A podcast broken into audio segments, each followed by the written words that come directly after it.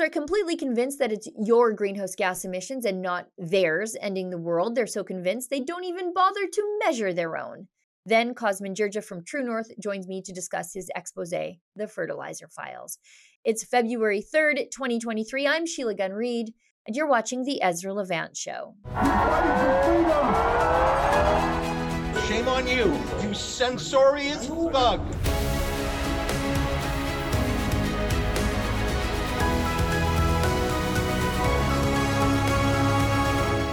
You know, it's absolutely astounding that the liberals can talk about the specific degrees by which we need to dodge the bullet of global warming with absolute confidence.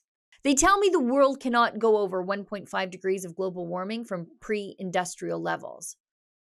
But when you stop and really think about it, how would you ever be able to measure that? How do you measure the average temperature increase of 1.5 degrees across the surface of the Earth with different topographies, latitudes, longitudes, mountains, rivers, streams, oceans, grasslands, prairies, wetlands, rainforests, deserts, number of people, number of animals, all these things affect the surface temperature and almost make it impossible to measure across any large space. When you get your weather from your weather app, it is only the temperature exactly where the thermometer is, and it can vary across a very small space.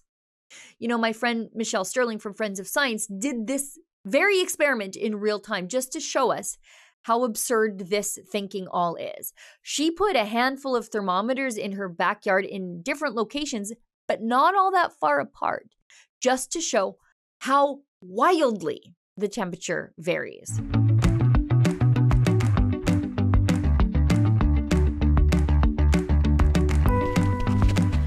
Now, let's just leave that for a few minutes and just see what happens. I'm to go get my cell phone.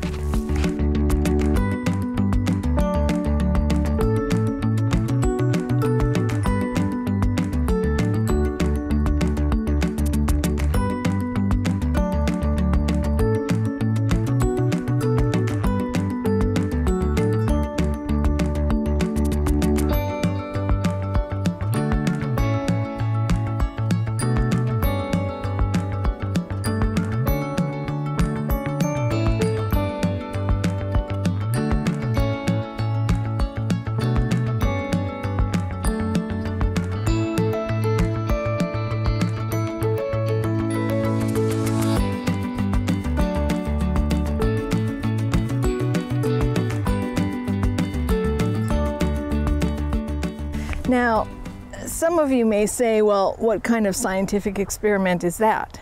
Every one of these polar bears or Bigfoot were parked in a different location. They all had different thermometers.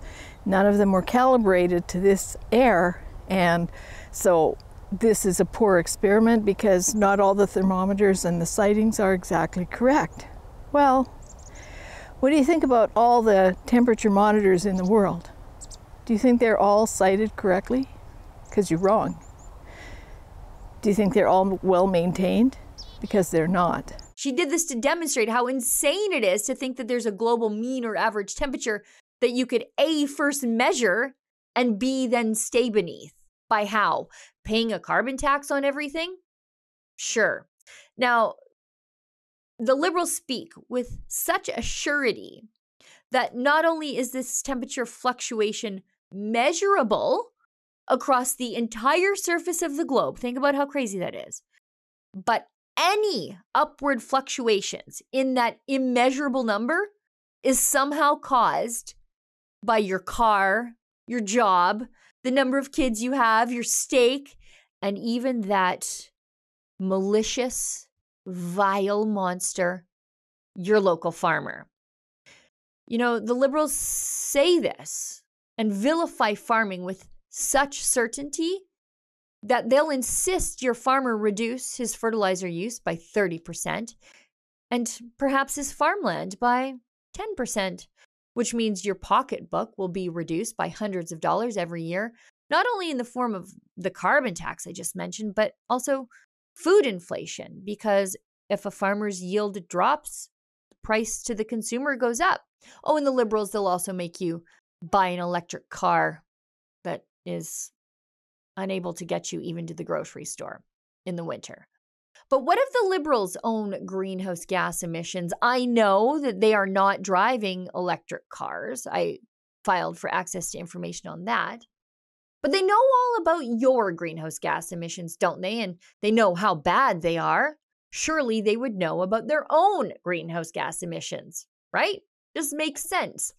But they don't. And we know it today through a handful of order paper responses that came back in a huge stack this morning. Now, for those of you who don't know what order paper questions are, they're a tool used by opposition parties in our form of parliamentary democracy to compel the government of the day to provide hard data in an answer to a very specific and narrow question within usually about 30 days. Frankly, it's an antidote for the theatrical nonsense and non answers of question period. So I'm going to show you three order paper responses to some questions that came back today. The first order paper question was posed to Environment and Climate Change Canada by Conservative MP Gerard Deltell, who asked about whether or not the government had even calculated the greenhouse gas emissions expended to send an absolute army of hundreds of Canadian delegates to Egypt, actually to the resort town of Sharm el Sheikh, for last year's annual United Nations Climate Change Summit, something that probably could have been a Zoom call or maybe even an email. Now, I know through other data that the government has already tabulated $622,000 in flights alone for people to attend that thing. And that number is not finalized. In fact, it's expected to grow. But the ministry tasked with lecturing Canadians about the deadliness of their own carbon footprint was forced to respond that they don't even care about their own. They're not even remotely interested enough in their own carbon footprint to bother calculating it. Here's their response to Deltell The information requested is not systematically tracked in a centralized database. Environment and Climate Change Canada, they don't care about their carbon footprint to stop flying to these places.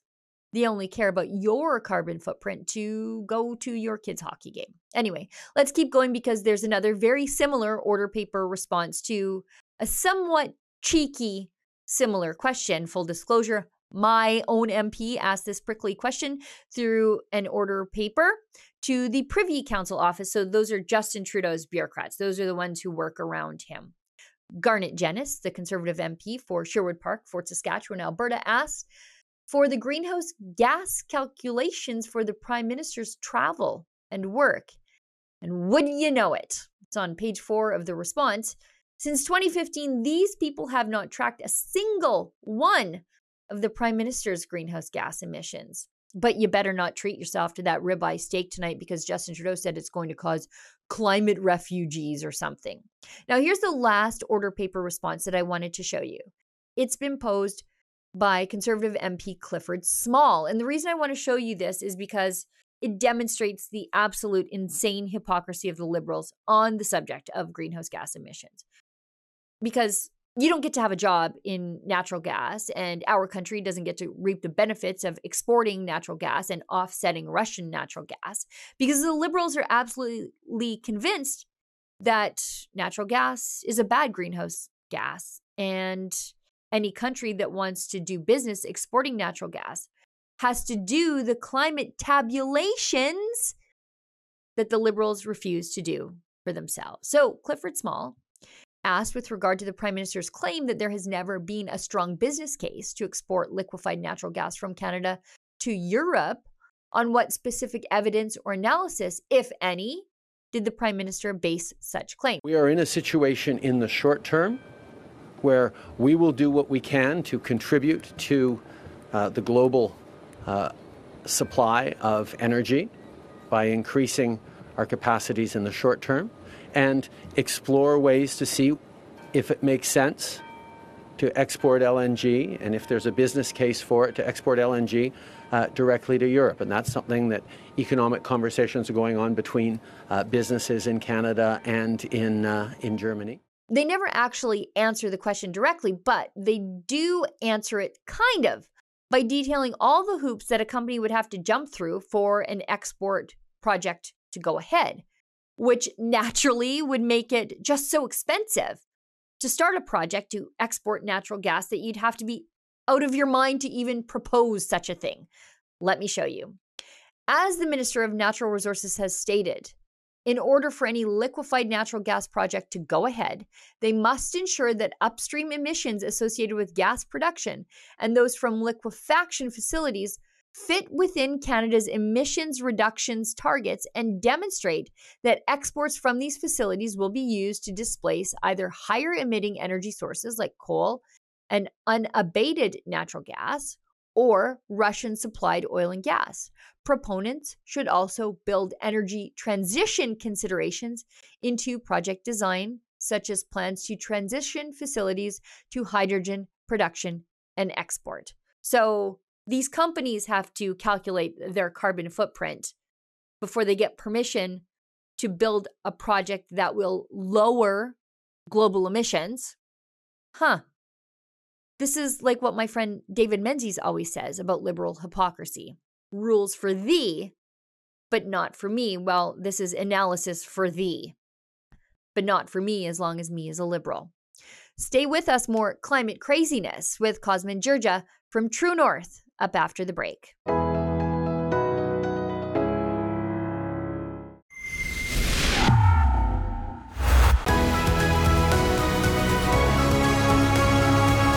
So we learned through order paper responses that the Liberals don't actually track their own greenhouse gas emissions, but they have absolutely no problem vilifying with complete certainty your SUV, your trips to the hockey game, your job, your steak, and your local farmer for global warming, which is actually, when you think about it, probably completely immeasurable anyway.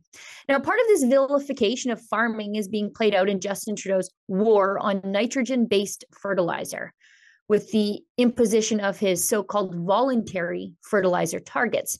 Now, my guest today got his hands on a stack of documents from Agri Food Canada about what the federal government was really planning when it came to fertilizer. So joining me now is Cosmin Dzsurdzsa from True North on his expose he's calling the fertilizer files. Cosmin, thanks so much for joining me.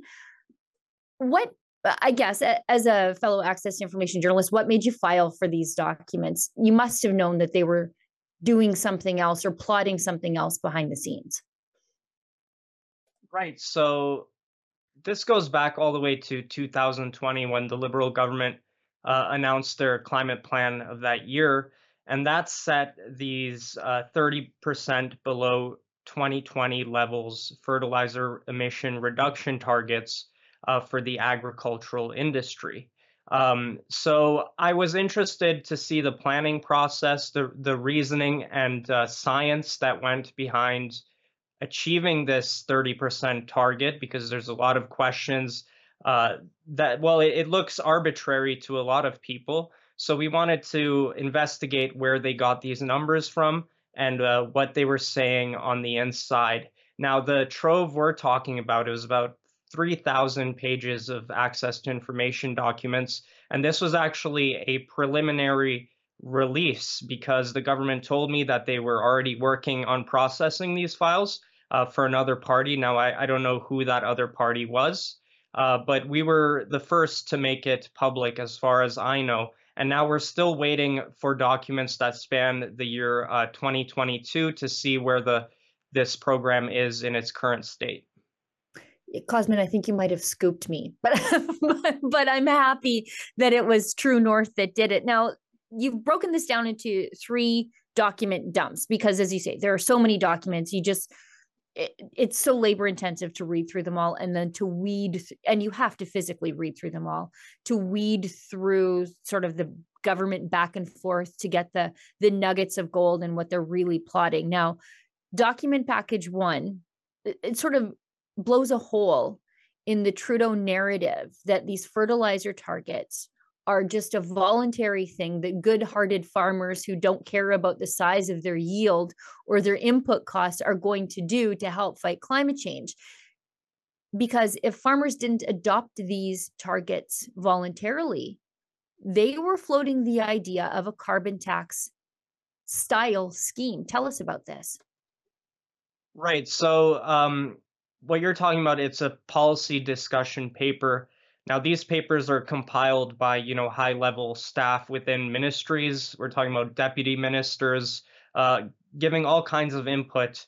And in in that document, there's a section called policy options. And under the policy options, uh, agricultural Canada uh, says we need to give consideration to a regulatory backstop should these volunteer voluntary agreements fail.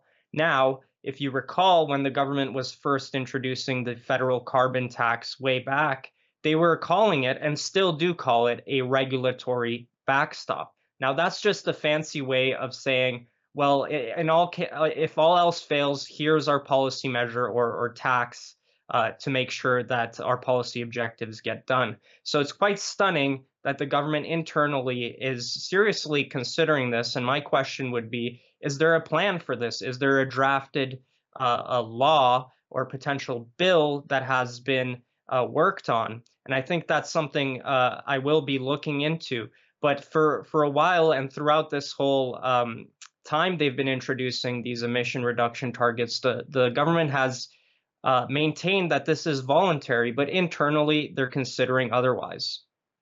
And they're telling you if you say that it is never going to be voluntary, they're accusing you of fake news and misinformation. They do it all the time. They say one thing in public and say another thing behind closed doors, which is why I love access to information. You get down to the heart of the matter, you cut through the spin and the talking points to see what they're really actually scheming. Now, part two of the fertilizer files, I, I think, is probably the most frightening for non uh, farmers and terrible for consumers, especially as we are trying to struggle our way through an inflationary crisis. Part two of the fertilizer files documents that the federal government was aware that these fertilizer emission targets would, first of all, like so many of their bad policies, uh, target Western Canada because we are where you use these fertilizers, and that it would ultimately har- if you harm the yield, then the cost of the consumer is driven up in the grocery store. Tell us about this.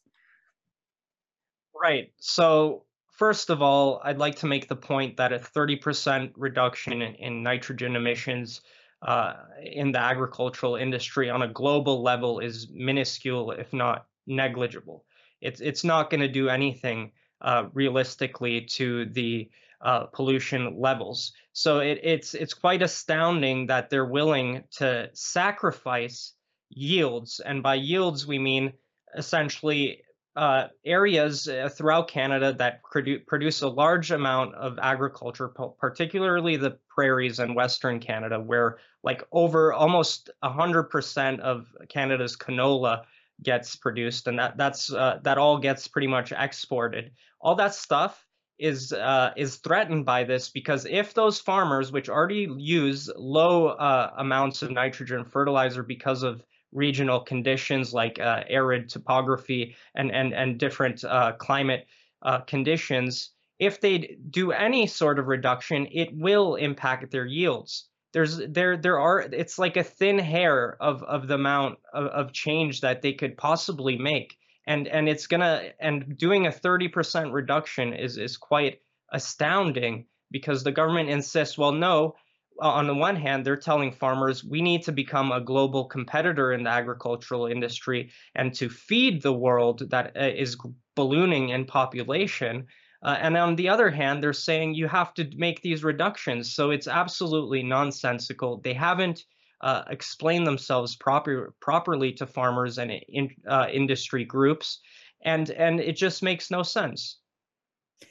It's like these people have never actually met a farmer. It's like they think we're just out there with a garden hose spraying fertilizer all over the place because we need something to do. Farmers are very concerned about input costs, especially as the carbon tax is added to our inputs. We are price takers, not price setters in the world market. So if you want to maximize your profit, you have to manage your input costs. And one of those input costs is fertilizer. If you use too much fertilizer, it cuts into your bottom line on the other side. Again, I stress it's like the people at Agri Food Canada have never talked to a real farmer. But on the flip side, these are export crops largely. Um, we're talking about canola.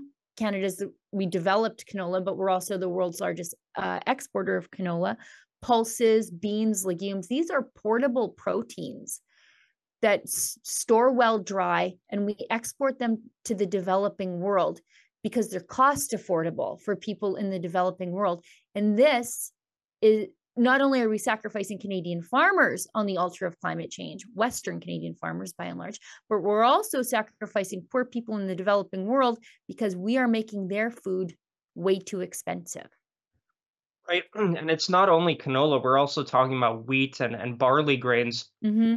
For example, I think it was last year uh, I wrote a story about Agriculture Canada uh, labeling Canadian wheat and barley farmers as the worst offenders when it comes to agricultural emissions. And that is quite astounding because Canada has some of the best uh, fertilizer use uh, uh, among the agricultural industry when it comes to limiting emissions and, and, reducing environmental impact compared to other parts of the world like China and India. So it's quite it, it must be from a farmer's perspective, you know, quite insulting to see this government label you in such a derogatory fashion, completely overlook the hard work that has been put over the last, you know, uh, couple decades into making our farms more sustainable. And I've spoken to farmers groups and, and farmers themselves, and you know they're open to making their uh, to protecting their environment. You know, um, Robert Saik from an agricultural uh, consultancy group told me, you know, the key to to producing good soil and reducing uh, emissions is also growing good, good crops. And Canadian farmers are already doing that, especially in, in Saskatchewan. Yet the government has ignored this and is pushing this, uh, as a matter of fact, arbitrary target onto them to achieve some sort of uh, ideological uh, policy agenda so they can check off that box yeah, we're stewards of the land. If the land is unhealthy, we we don't have a job. Like we, I mean, it's it's just so crazy that they think some bureaucrat in Ottawa would do a better job of taking care of our land than we do. Um, when generations of uh, per, and again, I do I take it as a personal slight because generations of my family have lived and farmed this exact same land, and now apparently I need Justin Trudeau to tell me how to do it. Now, I I said number two was kind of shocking, but number three of fertilizer files blows your mind, but it is indicative of the Liberals' inability to learn from others' mistakes. So, part three of the fertilizer files uh, notes that Ottawa considered following the same steps that Europe has walked in that resulted in riots, resulted in mass protests in Holland, Ottawa looked at that and said, yeah, let's do that too. Tell us about this. Right. So, uh, throughout these documents, the federal government, Agricultural Canada, uh, spoke, you know, boasted about how great the European strategy was. And, and now we're talking about uh, what's called the Farm to Fork strategy introduced by the European Union, which has a list of like couple dozen uh, targets that they want to see member states achieve. Among them is, I believe, a 20% reduction in fertilizer emissions. Now, this is just uh, uh, uh one of the targets. There's also a 10% reduction in land use for agriculture within the European Union. Now, as you mentioned, the Dutch farmers' protest, the Netherlands government, prompted by this push from the EU, uh, picked a, a, an astounding, I think, 50% reduction in fertilizer emissions uh, by introducing a farm buyback scheme. So they're essentially buying farms from and land from farmers who have been there for generation. And I mean, we're we, are we are talking about potentially hundreds of years here uh, because this is Europe we're talking about. So they they want to take this land, pay them some money uh, so that these farmers stop doing their you know ancestral livelihoods and that of course prompted a, a huge uh, backlash throughout europe we saw you know tractor convoys we saw uh, farmers dumping manure uh, in front of government buildings and all sorts of clashes yet the canadian government was looking at this policy and saying we want to align ourselves with the farm to fork uh, strategy. This is a great thing that we need to adopt in Canada.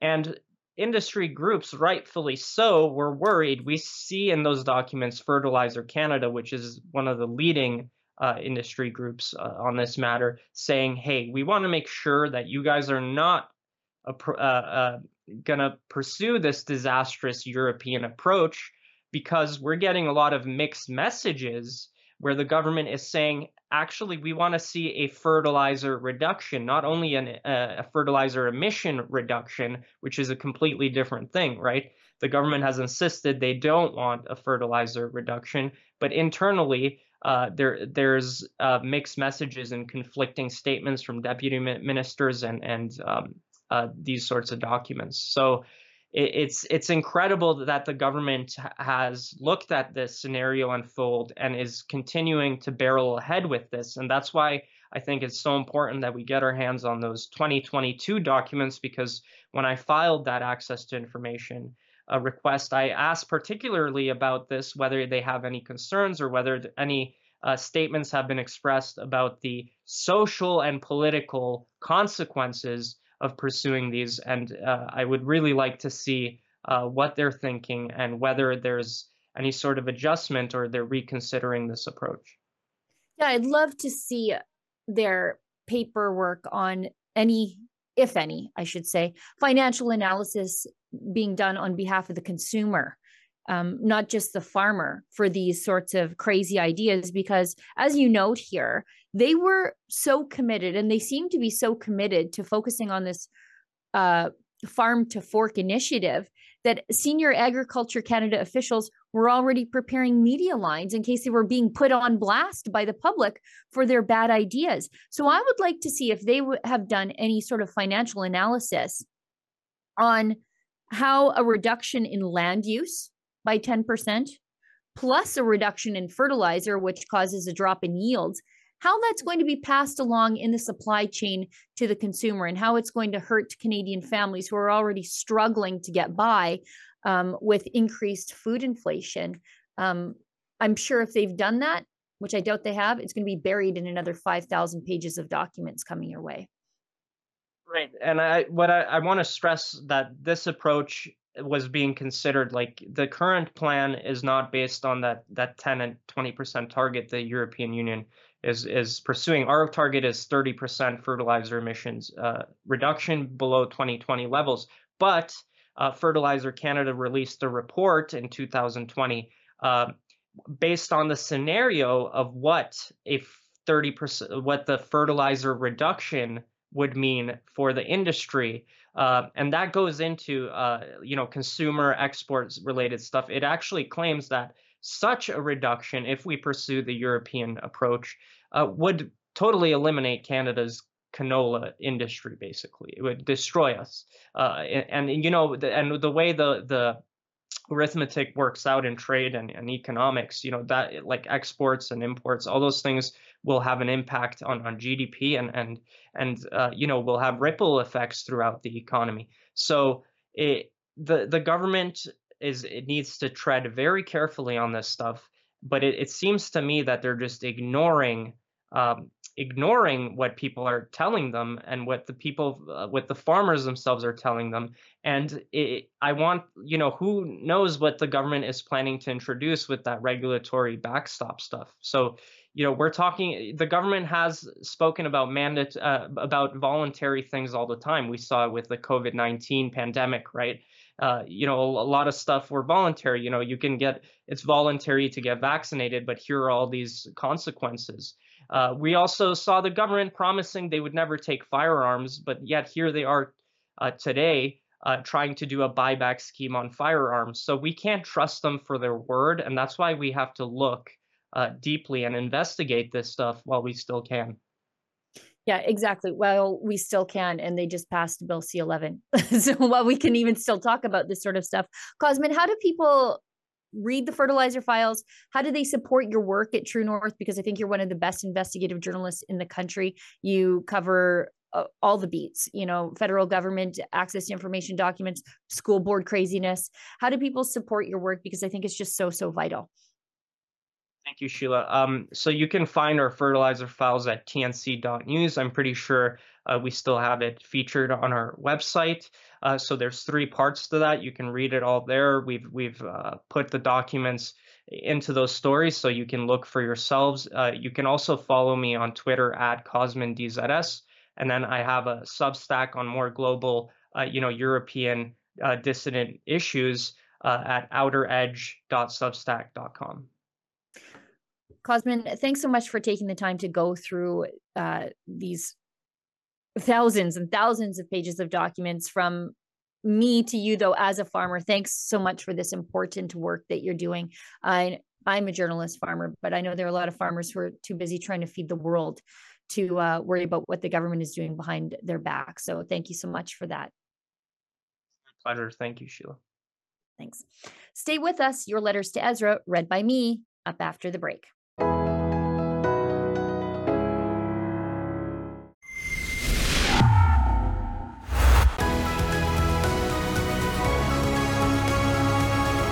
Friends, we've come to the letters portion of the show. I say this every time I host, and I know I'm sounding like a broken record, but I do want you to know we actually care about what you think about the work that we're doing here at Rebel News.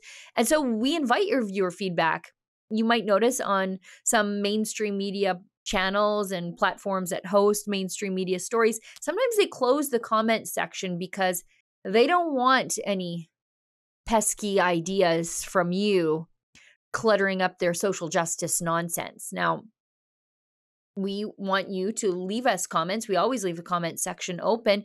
And who knows, if you leave a comment, your comment might be read on air by one of us. Now, today's comments come to us on Ezra's coverage of the latest trial of firebrand Calgary pastor Artur Pawlowski, who was our very first client of the Fight the Fines project. He got in trouble during the times of COVID for holding an illegal public gathering, which was Artur feeding Calgary's homeless on a bitterly cold day. And since then, it's been run in after run in after run in with the COVID cops. And then when he went to Coutts, Alberta, to give a supportive sermon to the truckers and activists there who were blocking the border in protest of vaccine mandates and other COVID restrictions, he was charged under the Critical Infrastructure Defense Act, a law that's meant for pipeline terrorism. Well, he was charged under that law. Now, that's not what he's on trial for today. Right now, he's on trial for mischief because the Crown prosecutor in Lethbridge, Alberta, says that the sermon he gave to those truckers in support of freedom is mischief, a crime against the state. It's outrageous. It's an attempt to criminalize political disagreement with the governing agents of the day.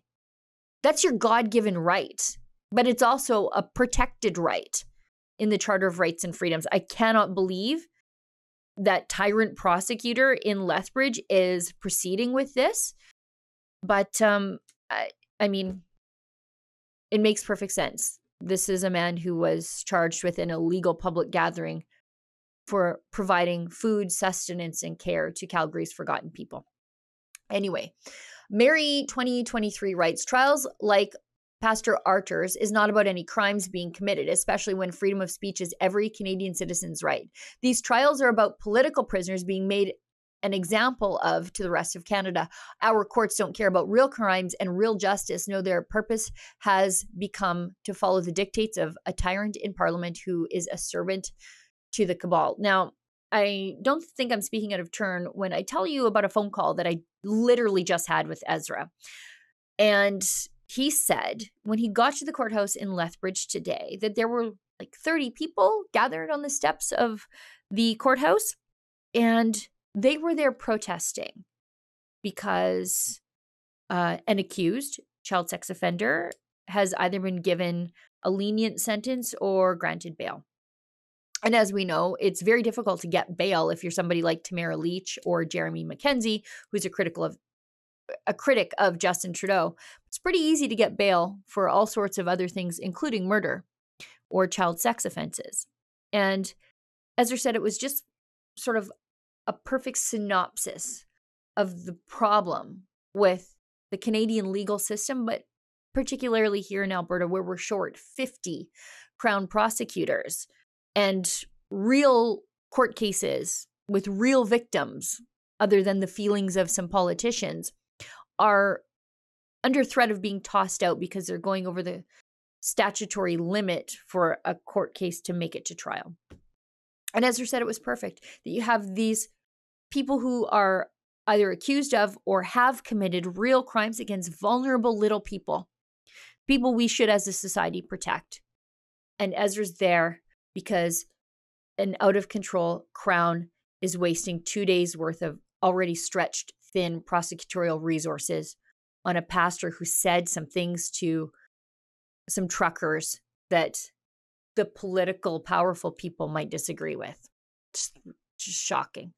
Now, thank goodness, Pastor Art has his really great lawyers, Sarah Miller and Chad Haggerty, working overtime to fight this because it's not just about Pastor Art's freedom of speech. Because if they can do this to Pastor Art, they will they'll do it to the rest of us. And so, not only thanks to Sarah Miller and Chad Haggerty for their hard work, but thank you to all of you who pitch in at savearcher.com. That's Artur's legal fund. Um, you can make a tax deductible donation there to help him navigate his legal challenges. He's still got so many ahead of him. Let's keep going. Raw data writes persecution directed against an individual or an identifiable group is a crime against humanity. Multiple prosecution attempts against Pastor Artur have resulted in case dismissed. Using Canadian taxpayer money to repeatedly attempt to prosecute Pastor Artur is persecution. There's no statute of limitations for prosecuting crimes against humanity. Mr. Kenney may have to come out of an old age care home to stand trial at Nuremberg, too. Yeah, I, I think that sounds a lot like wishful thinking, but yeah, I mean, I, I don't think anybody would argue, like any reasonable, sane person would argue that what's happening to Pastor Art is not persecution. They are withdrawing, not dismissing, but they're withdrawing charges before they get a judgment because they don't want the judgment against them because they know it's not going to be against Pastor Art. He keeps winning these things or having his charges withdrawn. The only one that he actually lost was overturned on appeal. Um, so, uh, all that is to say, I'm I'm not all that convinced that anybody involved in any of this persecution is ever going to be held accountable and at this point, I think the best we can hope for is that they just go away forever. Wouldn't that be great? MU4SS. What is this? Mu Assassin? Did I get that right? I don't know. I'm not much for internet speak. Anyway, Rebel News always gets an automatic like from me. My reason has nothing to do with political affiliations either, and it's mainly because Rebel News doesn't impose their views on the viewer. This is real news. Thank you for all your hard work. Well, thanks so much. Well, we try to keep an open mind here at Rebel News, and I think, uh, and I'm always honest with my viewer. I'm a conservative. I don't think that should shock anybody. So I do look at the world through a very specific worldview. But I think as long as I let you, the viewer, know that that's the lens through which I see the world around me, you can make up your own mind. My problem with the CBC and the mainstream media outlets is that they are just as biased as me because I will admit my bias. I'm conservative. Everybody knows that. They're just as biased as me. They just aren't truthful about it, which is dishonest to the viewer and an insult to the viewer by the way because I think you you know they're they're liberals too. But second, I don't want to have to pay for their liberal bias. You want to pay for Rebel News? That's great. If you don't, that's your choice. I wish you would, but it's also your choice. We don't have a choice with the CBC, and we no longer have a choice with the mainstream media either because they live and breathe on Justin Trudeau's constant bailouts. And boy, it's sure reflected in their coverage of him, isn't it? Well, everybody, that's the show for tonight. Thank you so much for tuning in and bearing with me as I fill in for Ezra Levant. I think Ezra's back in the big show on Monday. And as Ezra always says, keep fighting for freedom.